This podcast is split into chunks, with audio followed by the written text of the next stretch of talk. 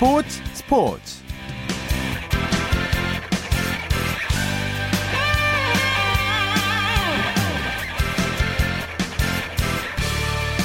여러분 안녕하십니까 아나운서 오승원입니다. 55년 만에 아시아 정상을 노리는 한국 축구 대표팀이 결전의 장소인 호주로 떠났습니다. 최종 엔트리에 이름을 올린 23명의 선수들 중 기성용과 이청용을 제외한 21명이 비행기에 올랐고 기성용과 이청용 선수는 소속팀 일정을 마친 뒤 호주로 바로 합류하는데요. 출국에 앞서 슈틸리케 감독은 선수들 중 누구 하나 겁먹지 않았다며 자신있게 경기를 펼쳐 꼭 우승하도록 최선을 다하겠다고 각오를 밝혔습니다. 이 소식 잠시 후에 좀 더 자세하게 짚어보는 시간 갖겠고요. 토요일에 함께하는 스포츠 스포츠 먼저 프로농구의 열기부터 느껴봅니다. 월간 점프볼의 손대범 편집장과 함께합니다. 안녕하세요. 네, 안녕하세요. 네, 오늘 남자 농구 한 경기가 있었는데 이 경기가 아주 빅매치였죠? 네, 그렇습니다. 오늘 바로 1위와 2위의 맞대결이자 흥행 보증 슈퍼인 울산 모비스와 서울 SK 경기가 울산에서 열렸습니다. 네. 아, 올 시즌 두 팀의 네 번째 맞대결이었는데요. 아, 모비스가 80대 70으로 SK에게 승리를 거두면서 4연승을 달렸습니다. 반면에 같이 4연승을 노리던 SK는 연승이 또다시 멈추고 말았습니다. 네, 이 경기가 지난번에 아주 명승부였잖아요. 그 이후에 네. 처음 다시 맞대결한 거죠? 그렇습니다. 딱 열흘 만에 열리는 재대결이었는데요. 네. 아 그때는 모비스가 89대 88로 아주 극적인 승리를 거뒀었죠. 네. 아 당시 종료 직전 에런 헤인지 선수가 자유투를 얻어내면서 역전 기회를 잡았지만 결국 자유투 1구를 놓치면서 아 역전이 한 동점이군요. 정정합니다. 네, 네, 네. 네, 패하고 말았습니다. 네. 아 두 팀의 대결은 이렇게 항상 마지막까지 그 역, 그 기대를 하게 만드는 면이 있는데 음. 그래서인지 두 팀의 매 경기 맞대결 평균이 아 평균 관중이 5,647명. 올 시즌 KBL 분위기를 보면 꽤 많은 관중이 모인다고 할 수 있겠습니다. 이런 평가가 많잖아요. 이 두 팀의 대결 저번에도 그랬고 미리 보는 챔피언 결정전이다. 뭐 그렇게 불릴 만큼 아주 극적인 장면들이 연출이 많이 됐는데 오늘 경기는 어땠나요? 네, 오늘도 상당히 재밌었습니다. 양, 양팀 감독의 수싸움도 상당히 대단했고요. 또 선수들도 치열했습니다. 어, 최종 점수차가 10점 차이긴 하지만 두 자리로 벌어진 건 별, 그 오랜 시간, 오랜 시간이 아니었고요. 예. 어, 이전까지는 달아나려는 모비스, 쫓아가는 SK 경쟁이 치열했습니다. 음. 어, 다만 유재학 감독이 오늘 SK의 수비에 준비를 많이 해왔는데요. 어, SK가 최근에 지역 방어 외에도 이 장신 선수들의 바꿔막기 수비로 모비스의 동선을 많이 방, 해해왔거든요 예. 어, 이런 부분을 유재학 감독이 준비를 많이 했습니다. 또 리카르도 라틀리프 선수가 후반에만 18득점을 올리면서 SK의 수비를 무너뜨렸고요. 또 선수들 모두 이 볼 없는 상황에서 움직임을 잘 가져가고 또 한 발 먼저 뛰는 농구로 SK의 수비를 방해했습니다. 음, 어떤 부분에서 승패가 갈렸다고 봐야 될까요? 네, 오늘은 말씀드린 SK 수비에 대한 대처가 좋았던 점, 음. 두 번째로 외국 선수 경쟁에서 SK보다 모비스가 우위에 있었습니다.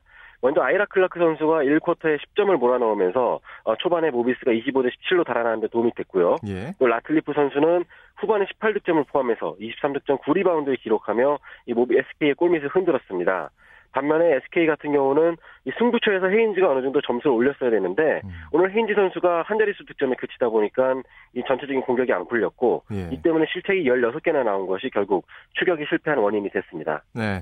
저는 개인적으로 전준범 선수의 활약이 눈에 들어오더라고요. 저번 경기에서 좀 어처구니 없는 실수를 마지막에 했었잖아요. 네, 그러다 보니까 검색 후 순위까지 오르는 그런 네. 일이 있었는데 네.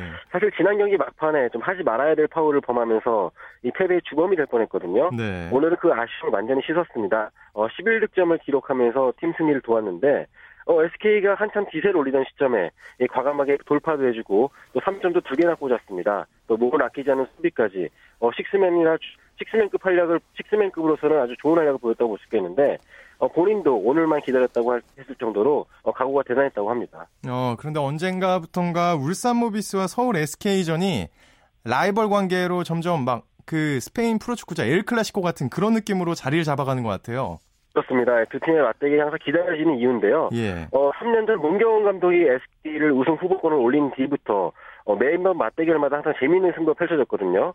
늘 1, 2간의 대결이었고 항상 플레이오프 중요한 순간에 만났기 때문인지 팬들의 관심이 대단합니다. 또 지난 3시즌 동안 만난 16경기 중에 11경기가 7점 차 이내의 접전이었습니다. 음. 이러다 보니까 팬들도 많이 찾을 수밖에 없는 이유죠. 예.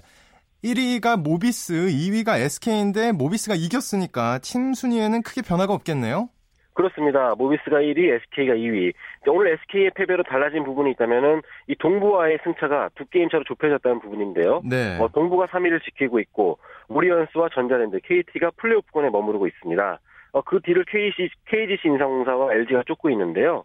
어, 아직까지는 LG와 6위 KT 간의 승차가 3게임 차밖에 나지 않기 때문에 이 헐 싸움이 더 재밌어질 것 같습니다. 네, 내일은 어떤 경기들이 예정돼 있나요? 관전 포인트 짚어주시죠.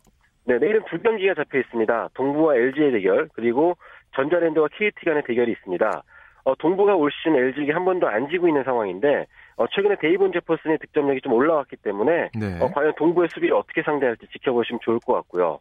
어, KT와 전자랜드는 항상 맞대결마다 이 짜릿한 승부를 펼쳤던 두 팀이었는데, 어, 오히려 최근에는 KT가 어, 전자랜드에게 두 경기 연속으로 20점 차 이상으로 졌거든요. 네. 어, 이런 부분을 좀 설득할지 여부도 지켜보시면 좋을 것 같습니다. 네. 여자 프로농구 경기도 있었죠?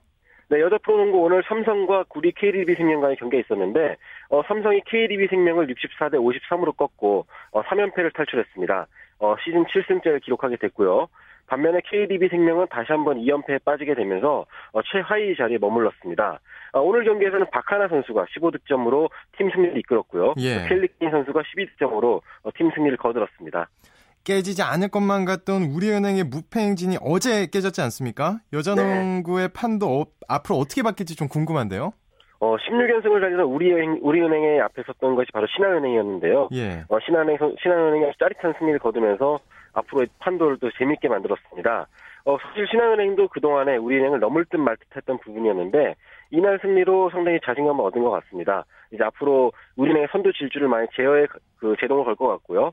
또 다른 팀들도 우리은행을 어떻게 막을지 힌트를 얻었다고 볼 수가 있겠는데, 네. 그런 면에서 앞으로의 경쟁이 더 치열해질 것 같습니다. 네. 오늘 소식 여기까지 듣겠습니다. 고맙습니다. 고맙습니다. 네, 지금까지 프로농구 소식 점프볼의 손대범 기자였고요. 이어서 프로 배구 소식도 알아보겠습니다. 마이데일리의 강산 기자 연결합니다. 안녕하세요. 예, 안녕하세요. 네, 오늘 두 경기가 있었는데 남자부에서는 대한항공과 한국전력이 맞대결을 벌였네요. 예, 오늘 수원실내체육관에서 대한항공과 한국전력이 맞붙었는데요.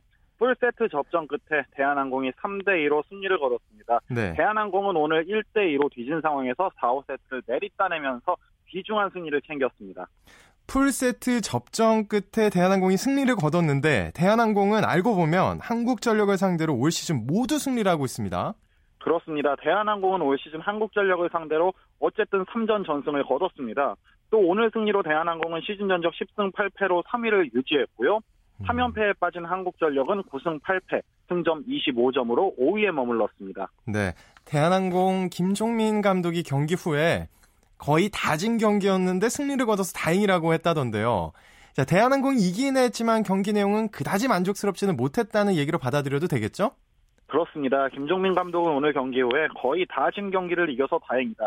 결과를 떠나 앞으로 분위기가 좋아질 것으로 기대한다고 말했습니다. 네. 사실 오늘 대한항공이 3대2로 이기긴 했지만 3세트까지 1대2로 뒤졌었거든요. 그 예. 상황만 봐도 우리 카드전 패배의 여파가 이어지는 게 아니냐는 우려를 낳기도 했습니다. 네. 또 3세트까지 자진 범실로 어려운 경기를 했던 부분을 김종민 감독이 지적했는데요.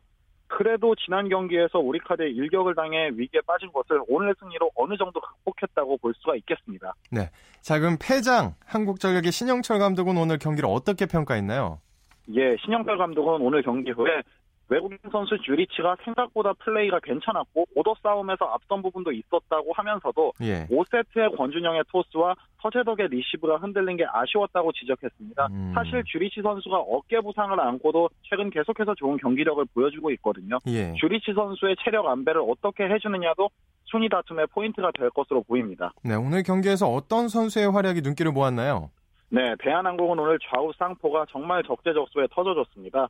외국인 선수 마이클 산체스가 블로킹 5개 포함 41점, 신영수가 17점으로 제 몫을 해줬고요. 곽승석이 11점, 김철웅이 블로킹 6개 포함 12점으로 가운데를 확실히 지켜준 게 컸습니다. 음. 한국전력은 주리치가 28점, 전광인이 22점을 올리면서 공격을 진두지휘했지만 5세트 승부처에서 범실로 자멸한 게 무척 아쉬웠습니다. 네, 이렇게 되면 남자부 팀 순위는 어떻게 되는 거죠? 예, 지금 현재 승점 38점의 삼성화재가 1위, 35점의 OK저축은행이 2위고요. 오늘 승리한 대한항공이 승점 31점으로 3위입니다. 또 27점인 현대캐피탈이 4위, 25점의 한국전력이 5위고요. 예. 17점인 LIG 손해보험이 6위, 10점인 우리카드가 여전히 최하위인 7위에 머물러 있습니다. 여자부는 선두 경쟁이 남자부보다 훨씬 치열하잖아요. 오늘도 여자부 선두가 바뀌었죠? 예, 여자부 상위권 순위 다툼은 정말 치열합니다. 한 치 앞도 내다볼 수가 없는데요. 예. 오늘 또 선두가 바뀌었습니다. 현대건설이 흥국생명의 3대0 완승을, 완승을 거두고 승점 30점으로 리그 선두에 올랐습니다. 현대건설의 완승이었네요. 예, 그야말로 완승이었습니다. 현대건설은 오늘 25대 23으로 끝난 2세트를 제외하곤 그야말로 손쉽게 세트를 따냈는데요. 서브 득점에서 9대 2, 팀 공격 성공률에서 44%대 31%로 압도적 우위를 보인 게 오늘 경기의 승리 요인이었습니다. 네, 선수들의 활약 자세히 짚어주시죠. 예, 현대건설은 오늘 외국인 선수 폴리가 27점, 양효진이 14점을 올리면서 공격을 진두지휘했고요. 아까 말씀드린 대로 서브 득점에서 9대 2로 상대를 압도하면서 리시브를 흔드는 데도 한 몫을 했습니다. 네. 흥국생명은 외국인 선수 레이첼 루크가 15점을 올렸지만 팀 공격 성공률이 31.8%의 부진을 보였고요. 신인 이재영도 8점으로 부진을 보이면서 3연패 늪에 빠지고 말았습니다. 네, 여자부에서 현대건설이 승점 30점으로 1위, 그 다음 순위 자세히 좀 짚어주시죠. 예, 그 다음 순위도 굉장히 치열합니다. 지금 2점 차로 다닥다닥 붙어 있는데요. 예. 28점인 IBK가 2위, 26점의 도로공사가 3위, 24점인 흥국생명이 4위에 4위에 포진해 있습니다. 또 승점 16점인 GS칼텍스는 5위지만 서서히 치고 올라오는 모양새고요. 10연패 중인 KGC 인삼공사는 승점 8점으로 6위에 처져 있습니다. 네, 오늘 소식 고맙습니다. 네, 고맙습니다. 지금까지 프로 배구 소식 마이데일리의 강상 기자와 정리해드렸습니다. 쳤다 하면 홈런이고 슛 골이고 각본 없는 한편의 드라마. 그것이 바로 그것이 바로 손에 잡힌 우승 트로피. 목에 걸린 그 배달 너와 내가 하나 되는 그것이 바로 그것이 바로 그것이 바로 꿈꾸던 스포츠. 꿈꾸던 스포츠. 꿈꾸던 스포츠 이어서 국내외 축구 소식 알아봅니다. 베스트 11의 손병화 기자와 함께합니다. 안녕하세요. 예, 안녕하세요. 네, 슈틸리케 감독이 이끄는 우리 축구 대표팀 55년 만에 아시안컵 우승을 위해 오늘 창도에 올랐죠? 네, 그렇습니다. 예, 울리 슈틸리케 감독이 이끄는 한국 축구 국가대표팀이 오늘 오후 7시 격정지인 호주로 출국했습니다. 슈틸리케 감독과 21명의 태극 전사들은 내년 1월 9일부터 호주에서 열리는 2015 아시아연맹 이 아시안컵에 출전하는데요. 네. 선수단 밝은 표정이었지만 중요한 대회에 참가하는 만큼 적절한 긴장감도 함께 갖고 있었습니다. 이제 대표팀은 1960년 2회 대회 우승 이후 한 번도 오르지 못했던 아시아 정상 등극을 위해 도전하는데요. 이 말씀하신 것처럼 55년 만의 아시안컵 우승 꿈을 현실로 만들 수 있을지 주목됩니다. 네, 오늘 선수 21명만 출국했다고 했는데 그럼 나머지 2명은 호주로 바로 합류하게 되는 건가요? 네, 맞습니다. 오늘 출국은 최종 엔트리 23명 중 21명만 참가했습니다. 빠진 2명은 현재 영국에서 프로축구 리그를 소화하고 있는 스완지 시티의 기성용 선수와 볼턴의 이청용 선수입니다. 두 선수는 모두 소속팀의 요청으로 리그 경기를 좀 더 치른 뒤 합류하게 되는데요. 기성용 선수는 우리 시간으로 내년 1월 2일로 예정돼 있는 퀸스파크 레인저스전을 치른 후 합류하고요. 네. 이청용 선수는 29일 자정 시작하는 허더스필드전을 치른 뒤에 대표팀에 합류할 예정입니다. 아, 두 선수 아주 바쁜 일정을 소화해야겠는데 오늘 출국장에서 슈틸리케 감독 어떤 출사표를 던졌나요?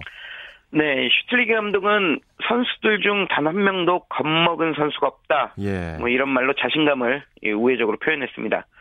슈틸리게 감독 오늘 출국장에서 가진 인터뷰에서 아시아에서 가장 권위 있는 대회에서 한국이 최강임을 보이고 싶은 욕심이 크다. 이렇게 말하면서 55년 만에 아시안컵 우승에 대한 열망을 드러냈습니다. 이어 슈틸리케 감독은 이번 아시안컵에서 효율적이면서도 멋진 축구를 하겠다면서 팬들의 많은 성원을 부탁했습니다. 네, 또 2014 브라질 월드컵 이후에 아주 오랜만에 대표팀에 승선한 구자철 선수도 다부진 각오를 전했죠. 네, 구자철 선수 4년 전 카타르에서 열린 아시안컵에서 득점왕을 차지했을 정도로 발군의 기량을 선보였는데요. 예. 그러나 아쉽게도 4강전에서 승부차기 끝에 일본의 패에 분루를 삼켰습니다. 이에 이번 호주 아시안컵에서는 다른 모습을 보이겠다고 다짐했는데요.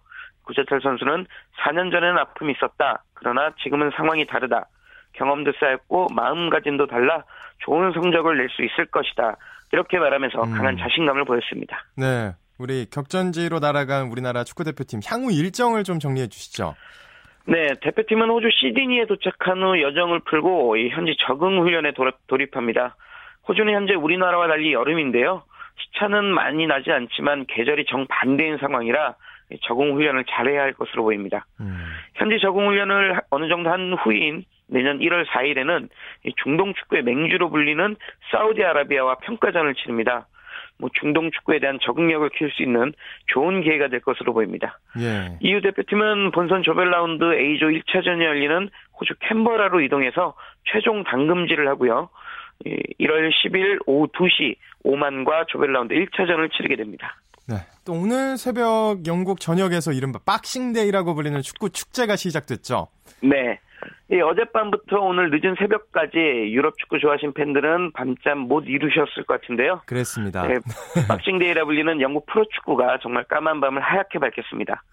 이 박싱데이는 영국에서 크리스마스 다음 날인 12월 26일을 의미합니다. 중세 유럽에서는 이날 영주들이 주민들을 위해 상자에 선물을 담아 전달했는데요. 이런 전통이 계승돼 내려와 크리스마스와 함께 공휴일로 지정하고 있습니다. 음. 이 영국에서는 축구에도 이 박싱데이를 적용하고 있는데요. 크리스마스 다음 날부터 많은 축구 경기를 열어서 팬들에게 선물한다는 그런 의미를 담고 있습니다.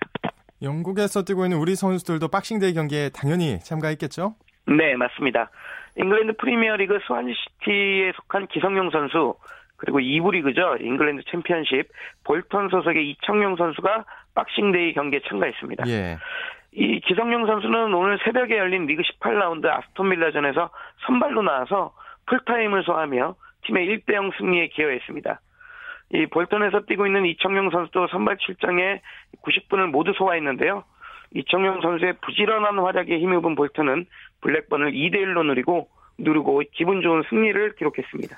네, 어제 이제 박싱데이가 시작됐고 게임을 보니까 팬의 입장에서 좋기는 한데 기성용 선수 이번 경기에서도 풀타임으로 소화했잖아요. 근데 어떻게 생각하면 지나치게 많은 경기를 소화하고 있는 게 아닌가 좀 우려스럽습니다. 네, 맞습니다. 기성용 선수 올 시즌 팀이 치른 정규리그 18경기에서 모두 선발로 나왔습니다. 예. 이는 팀 중앙 수비수인 애슐리 윌리엄스와 함께 유의한 기록인데요. 음. 그렇지 않아도 체력 소모가 큰 중앙 미드필더라는 점에서 좀 걱정이 되는 것도 사실입니다. 더군다나 기성용 선수가 휴식 없이 곧장 슈틀리케호에 합류해서 아시안컵 본선을 치러야 한다는 점에서 좀 더 걱정이 큽니다. 네. 기성용 선수 앞으로 잉글랜드에서 두 차례 더 리그 경기를 치르고 대표팀에 합류할 예정인데요. 무엇보다 남은 두 경기에서 부상당하지 않는 게 중요하겠습니다. 네. 또 윤석영 선수와 김보경 선수 소속팀 경기도 있었는데 두 선수는 출전하지 않았습니다. 네. 잉글랜드 프리미어리그 퀸스파크 레인저스에 속한 윤석영 선수는 최근 부상을 당하면서 오늘 새벽에 열린 리그 경기에 불참했습니다. 예. 윤석영 선수 요즘 잘 나가고 있다가 부상을 당해서 좀 걱정이 큰데요. 뭐 최대 6주까지 결장할 수 있다는 현지 보도가 나오고 있어서 우리 축구 음. 팬들의 걱정을 좀 키우고 있습니다. 잉글랜드 챔피언십 카디프 시티에 속한 김보경 선수는 어젯밤 10시에 시작한 리그 경기에서 출전 선수 명단에서 제외됐습니다. 네. 김병, 김보경 선수 지난 20라운드와 21라운드에서 선발로 나와 좀 기대를 높였는데요. 음. 22라운드와 어제 열린 23라운드에서 다시 거푸 결장하면서 안타까움을 자아내고 있습니다. 네. 내일로, 내일도 박싱데이 경기들이 이어지죠? 네. 먼저 내일 밤 9시에는 토트넘과 맨체스터 유나이티드 경기가 시작합니다. 이 두 팀 모두 우리 시간으로 27일 자정 경기를 해서 이 28일 밤 9시에 다시 경기를 하기 때문에 채 이틀도 쉬지 못하고 격돌하게 됩니다. 뭐 체력적 부담이 대단히 클 것 같은데요. 예, 예. 네, 그런 경기에서 어떤 결과가 나올지 주목됩니다. 이 경기 이후에도 박싱데이 경기는 계속됩니다. 첼시는 내일 밤 11시 5분 사우스햄프턴을 상대로 리그 19라운드 경기를 치르고요. 맨체스터 시티는 월요일로 넘어가는 자정 번리를 상대로 경기하고 아스날은 같은 시각 웨스트햄 유나이티드를 상대로 경기합니다. 이 마지막으로 기성용 선수가 속한 스완시티는 30일인 화요일 새벽 5시 이 강호 리버풀과 일전을 치릅니다. 네, 오늘 소식 고맙습니다. 네, 고맙습니다. 국내외 축구 소식 베스트 11의 손병화 기자가 정리해드렸고요. 이어서 한 주간의 해외 스포츠 소식 정리합니다. 월드 스포츠 연합뉴스 영문뉴스부의 유지호 기자와 함께합니다. 안녕하세요. 네, 안녕하십니까. 네, 골프 황제 타이거 우즈 소식이 첫 소식이네요. 부상으로 최악의 시즌을 보낸 타이거 우즈가 내년에 내년 시즌에 대한 기대감을 표현했다고요. 네, 그렇습니다. 2013년 시즌은 세계 1위로 마감했던 타이거 우즈인데요. 허리 부상에 시달리면서 이 극심한 부진을 겪으면서 현재 32위까지 순위가 떨어져 있죠. 예. 어, 타이거는 차, 자신의 블로그를 통해 2014년은 골프 선수로 지낸 가장 절망적인 한 해였다고 돌아봤습니다. 어, 그러나 이제 훈련과 경기에 매진할 수 있을 정도로 몸 상태, 상태가 좋아졌다면서 2015년은 즐거운 한 해가 될 것으로 내다봤는데요. 예. 어, PGA 투어 성적은 안 좋았지만 다른 부분에선 뜻깊은 했다고 돌아봤는데 조카인 사, 샤이엔 우즈가 내년 LPGA 투어 출전권을 따냈고요. 또 자신의 재산과 골프장 설계 사업이 번창했다는 점을 들었습니다. 음. 어, 그러면서 현재 내년 시즌 일정을 조율 중이고 음, 조만간 확정할 것이라고 밝혔습니다. 네, 지난달 초에 금지 약물 양성 반응을 보였던 케냐의 여자 마라톤 영웅 리타 잽투가 두 번째 샘플에서도 양성 반응이 나왔다는 소식이 있었죠. 네, 케냐 육상연맹은 제투의 B 샘플에서도 금지 약물 양성 반응이 나왔다고 발표했습니다. 두 번째 샘플에 대한 분석은 지난주 스위스 로잔에 위치한 세계 반도핑기구 본부에서 이루어졌는데요. 케냐 육상연맹은 1월 초 제투 양성, 양성 반응과 관련한 청문회를 열 계획이라고 밝혔습니다. 11월 당시 A 샘플 첫 번째 샘플에서는 EPO 양성 반응이 나왔는데요. 어, EPO는 체내 산소 공급을 촉진시켜 마라톤 같이 지구력을 요하는 종목에서 경기력을 향상시키는 것으로 알려졌습니다. 네. 제프 선수는 올해 보스턴 마라톤과 시카고 마라톤을 휩쓸었는데요. 시카고 마라톤 앞두고 9월 말에 받은 테스트에서 양성 반응을 보인 것으로 알려졌습니다. 음. 한편 케냐 육상연맹 아이제어 키플라갓은 키플라가 회장은 케냐에서 지난 5년간 32명의 선수가 금지약물 사용 혐의로 영구 제명되거나 출전 정지 징계를 받았다고 했는데요. 예. 어, 그러면서 이런 수치는 러시아나 중국에 비하면 전혀 높, 높지 않다고 강조했습니다. 그냥 세 나라 다 부끄럽네요. 네, 세계 반도핑 기구가 러시아 내 조직적인 도핑 스캔들에 관한 조사에 착수했다고요? 네, 영국 BBC 등의 보도에 따르면 세계 반도핑 기구 조사관들이 최근 러시아를 방문했는데요. 어, 여기서 3천여 개의 샘플을 수거해갔다고 합니다. 애초 내년 초 조사를 시작할 걸로 시작할 걸로 예측됐는데 어, 아, 지금부터 이 조사에 착수를 한 셈인데요. 예. 어, 이와 관련해 비탈리 무트코 러시아 체육부 장관은 이 세계 반도핑기구 와다 측의 조사에 열린 자세로 임할 것이라고 말했습니다. 이달 초 독일의 한 방송국이 다큐멘터리를 통해 러시아 올림픽팀의 선수 대부분이 사용, 사용하고 있다고 주장한 바 있는데요. 특히 선수들이 양성 테스트 사실을 덮기 위해서 정부기관인 러시아 반도핑기구와 또 국제육상경기연맹까지 연루되어 조직적인 작업을 벌였다고 주장했습니다. 음. 러시아 측은 이 같은 내용을 강력히 부인하고 있고요. 법정 싸움으로까지 비화될 조짐도 있습니다. 한 시대를 풍미했던 테니스 스타죠. 비에른 보리가 스웨덴 사상 최고의 스포츠 스타로 선정됐다면서요? 네, 스웨덴 일간지 더겐스 니에터는 최근 모든 종목을 통틀어 스웨덴이 낳은 최고의 선수 150명을 선정했는데요. 1위는 테니스의 전설 보리 선수가 차지했습니다. 프랑스 오픈에서 6번, 윔블던에서 5번 정상에 올랐고요. 1977년 세계 1위에 등극했었죠. 또 83년 은퇴 후에는 1987년 테니스 명예전당에 입성했습니다. 2위는 축구의 특급 골잡이 질라탄 이브라히모비치가 올랐고요.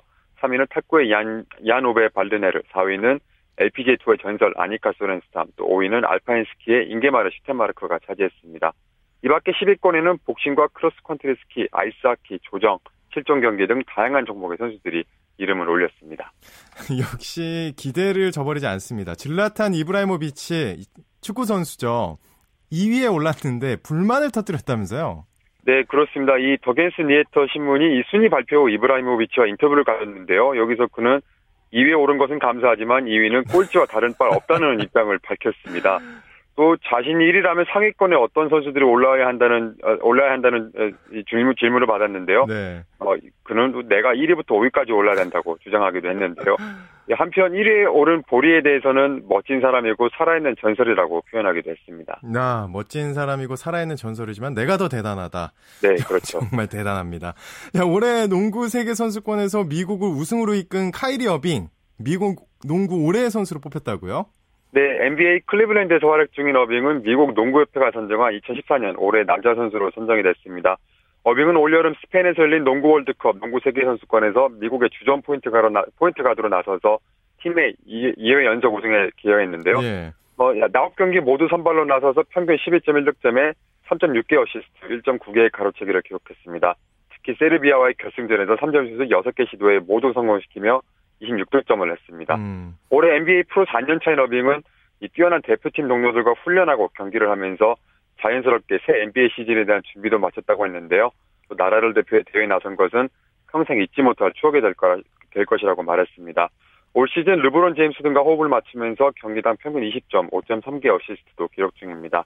어빙은 대표팀에서 자신의 듀크 대학 시절 스승인 마이클 시셰츠키 감독의 지도를 받았는데요. 예. 어, 시셰츠키 감독은 올해 감독으로도 선정이 됐습니다. 또 지난 9월에 음주 및 과속운전 혐의로 입건됐던 수영 스타 마이클 펠프스가 보호관찰 18개월을 선고받았네요. 네, 그렇습니다. 이번 사고로 펠프스에게 1년 징역형도 내려졌지만 이 집행유예가 됐고요. 어, 사고 당시 펠프스는 메릴랜드주 음주운전, 음주운전 처벌 기준인 0.08%보다 이보다 높은 0.14%의 혈중 알코올 농도를 나타냈고요. 시속 71km 구간을 135km로 달렸습니다. 입건을 45일간 알코올 중독 프로그램을 마쳤고요. 현재 후속 치료 중인데요. 어, 법원에 출석해서 펠프스 선수 자신의 잘못을 반성했습니다. 이번 사건으로 미국 수영연맹으로부터 6개월 출전 정지 징계와 내년 수영 세계선수권 출전 자격을 박탈당한 바 있습니다. 네, 오늘 소식 고맙습니다. 네, 감사합니다. 지금까지 월드스포츠 연합뉴스 영문뉴스부의 유지호 기자였습니다.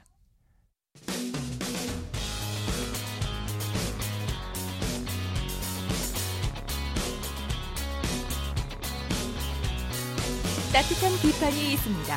냉철한 분석이 있습니다. 스포츠 스포츠 매주 토요일 마련하는 정수진의 스포츠 현장 시간입니다. 오늘은 정수진 리포터가 55년 만에 아시안컵 우승을 위해 호주로 떠난 축구 대표팀의 출국 현장에 다녀왔습니다. 그 현장 속으로 함께 들어가 보시죠. 네, 저는 지금 인천국제공항에 나와 있는데요. 저쪽에서 함성이 들리고 있죠. 바로 슈틀리케 감독이 이끄는 축구 국가대표팀이 아시안컵 출전을 위해서 오늘 호주로 떠나기 때문에 많은 팬들이 찾아왔기 때문입니다. 그리고 대표팀이 출국하기 전에 기자회견이 진행되는데요. 먼저 구자철 선수의 인터뷰부터 들어보시죠. 네, 일단은 뭐 아시안컵이라는 대회가 아시아에서 가장 큰 권위를 누릴 수 있는 대회이기 때문에 당연히 한국 축구가 우리 아시아에서 얼마나 강한지를 보여줘야 되는 시험 단계에 있다고 생각을 해요. 그 부분에 대해서 어, 중점적으로 생각을 하고 있고 지난 대회는 좀 아쉬움이 많았었죠. 돌이켜 본다 그러면 4강에서 마지막에 종료 시간 앞두고 골을 넣고서 승부차기에서 패한 거에 대해서는 굉장히 아쉽고 아, 제가 그때 실축을 했기 때문에 그 부분에 대해서 굉장히 아쉽고 음, 그리고 4년이 흐르고 다시 아시안컵이 시작이 되는데 뭐 그때와는 당연히 다른 마음가짐과 다른 경험과 다른 정신 상태로 이번 대회를 나가는 것 같아요. 오늘 출정식 자리니까 우승컵을 안고 오겠다고 국민들께 한마디 해주세요. 누구도 예측할 수 없을 것 같아요. 뭐 실력이 아시아 팀 중에 누가 가장 뛰어나다, 누가 가장 약하다, 또 주로 얘기하는 아시아 상위 팀들 간의 대결에서도 누가 이길 것 같다. 선수들 역시도 전혀 경기 전에는 예측할 수도 없고요. 예측해서도 안 되는 그러한 경기들이 있는 곳이 또 아시안컵이고 그렇기 때문에 아, 미래는 누구나 알 수 없지만요. 저희가 얼마만큼의 우승컵을 들어 올리고 싶어 하는지에 대해서는 분명한 것은 그러한 뭐 마음을 가짐을 확실하게 갖고 있기 때문에 당연히 안 될 건 없다고 생각하고 있습니다. 네, 이번에는 대한민국 축구 국가대표팀을 이끄는 슈틸리케 감독을 만나보겠습니다. Bueno, como ya hemos dicho en reuniones pasadas, nuestra meta es 저희가 지금 여러 차례 말씀드렸다시피 아시아권에선 3위에 포진되어 있습니다. 어, 이번 대회를 통해서 저희가 어, 순위를 더 끌어올릴 수 있도록 어, 노력을 할 것이고 어, 특히 뭐 저희가 호주에 가가지고 결승전에 올라서 어, 최종적으로 어, 우승을 할 수 있을 때까지 저희가 좀 최선을 다하는 모습을 여러분들께 보여드리도록 하겠습니다. 감독님 할 때 지금 우승을 하기 위해서 대표팀이 어느 정도까지 만들어졌다고 보십니까? Bueno, para nosotros el primer punto que tenemos que ver una vez que llegamos a Australia. 우선 지금 호주에 입성해가지고 저희 선수들이 어떤 몸 상태로 어, 합류를 했는지 잘 지켜봐야 되겠고요. 어, 그것이 어떻게 보면 저희가 해야 될 첫 번째 과제인 것 같습니다. 어, 지금 선수들이 어떤 선수들은 어, 이미 3주 이상 휴식을 가진 선수들도 있는가 하면은 또 일부 선수들은 지속적으로 지금 어, 지난 주말까지 게임을 뛴 선수들이 있기 때문에 전체적으로 어, 팀 밸런스를 좀잘 어, 맞추는 게 중요하다고 생각을 하고 있습니다. 첫 상대인 오만 감독이 마지막 우리 우리 비디오를 많이 분석을 했고 그리고 우리가 오만을 두려워한다라고 이렇게 얘기를 했어요. 우리는 오만을 얼마나 분석을 했는지 그리고 또 그 우리가 오만을 두려워한다라는 르겐 감독의 말에 어떻게 대해서 생각하시는지 궁금합니다. Nosotros preparamos una competición y eh, vamos a dar importancia y seriedad a, a, a todos los. 저희는 어, 한 경기에 집착하기보다는 지금 대회를 앞두고 있기 때문에 어, 대회를 전반적으로 지금 크게 보고 있고요. 어, 오만뿐만 아니라 모든 어, 경기는 쉽지 않을 것이라고 예상을 하고 있고 어, 모든 경기에 다 최선을 다할 것이고 한 가지 확실한 거는 여기 있는 선수 중에 지금 어, 겁먹은 선수는 전혀 없습니다. 저희는 다 자신감에 차 있으면서 출발할 것입니다. 아시안컵 우승을 위해서 하나, 둘, 셋. 감사합니다. 이번에 선수들도 바뀐 선수들도 많은데 아시안컵 우승해서 좋은 결과 받아왔으면 좋겠어요. 어, 슈틸리케 감독님이 굉장히 다양한 선수들 많이 보러 다니셨더라고요. 그리고 이번에 제주도 훈련에서도 이렇게 자체 게임을 하면서 많이 평가를 한 것 같아서 그 부분에서 이제 우- 우승을 하기 위해 많은 노력을 하고 있는 것 같아서 기대도 될 것 같아요. 우리나라 해외파 선수들 손흥민 선수나 기성용 선수께 이번에 감독도 바뀌어가지고 많이 기대하고 있어요. 최선을 다하시라는 마음에서 응원하러 왔어요. 부상 조심하시고 경기력이 안 좋든 좋든 뭐 긍정적이게 생각하셔서 더 좋은 경기 발휘하셨으면 좋겠어요. 당연히 첫 번째 상대 오만은 이기시고 승승장구하시길 바랍니다. 파이팅! 이번에는 잘하겠죠. 신뢰성 있는 감독이라고 보여지니까. 그래도 뭐 이번에는 뭐 젊은 선수들이 많으니까. 그리고 외국에서 경험도 많고 하니까 꼭 우승하리라 믿습니다. 화이팅! 지금까지 해오던 것처럼 잘하면 뭐 잘 되지 않을까. 저는 이근호 선수를 더 기대하고 있어요. 이번에도 첫 번째 골 넣지 않을까 생각돼가지고. 대한민국 축구 대표팀 화이팅! 나라를 대표해서 나가시는 만큼 좋은 성적 거두시길 바랄게요. 화이팅! 열심히 하세요. 화이팅! 대한민국 화이팅! 55년 만에 아시안컵 우승을 노리는 대표팀은 새해 첫 달인 1월 10일에 오만과의 조별리그 1차전을 시작으로 대장정에 돌입합니다. 슈틸리케 호의 순항을 기대하겠고요. 지금까지 인천국제공항에서 정수진이었습니다. KBS 1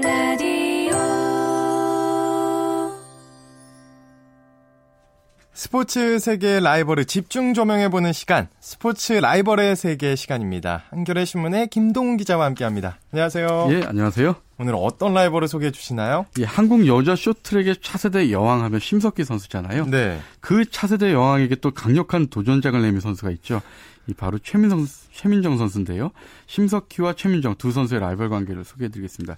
이 두 선수는 아직 여고생인데요. 예. 이두 선수의 라이벌 구도는 3년 앞으로 다가온 평창 겨울올림픽에서 어, 시너지 효과를 낼 것으로 벌써부터 기대가 큽니다. 이미 심석희 선수 같은 경우 소치에서 왕자리에 올랐고 여왕 자리에 예. 올랐는데 예. 97년생입니다. 예, 그렇습니다. 어, 97년 1월 30일생, 올해 만으로 하면 17살, 아직 해가 예. 안 넘어갔기 때문에요. 어, 둔촌초등학교와 오륜중학교를 거쳐서 세화여고에 지금 재학 중이고요. 최민정 선수는 한 살이 어립니다. 98년 9월 9일생. 음. 어, 성남 분당초등학교에서 쇼트랙을 시작해서 분당 서현중학교를 거쳐서 현재 서현고등학교 1학년에 재학 중입니다. 야, 17살 대 16살의 여왕 대결. 두 선수가 근데 쇼트트랙을 시작한 계기가 아주 재밌다면서요. 그렇습니다. 심석희 선수는 고향이 강원도 강릉이거든요. 근데 오빠 따라서 5살 위에 오빠가 있는데 예. 7살 때 12살 먹은 오빠를 따라서 강릉 스케이트장에서 자주 스케이트를 탔다고 해요. 음. 그게 이제 계기가 돼서 초등학교 입학해서 이제 쇼트트랙 선수가 됐고요. 이 보다 조- 좋은 여건에서 운동을 하기 위해서 초등학교 5학년 때 서울로 전학을 옵니다. 최민정 선수는요. 6살 때 가족들하고 같이 겨울방학 캠프를 갔는데 음. 여기서 처음 스케이트를 신었는데 아주 잘 탔다 그래요. 예. 그래서 역시 이제 초등학교 입학하면서부터 어 본격적으로 선수 생활을 했고요.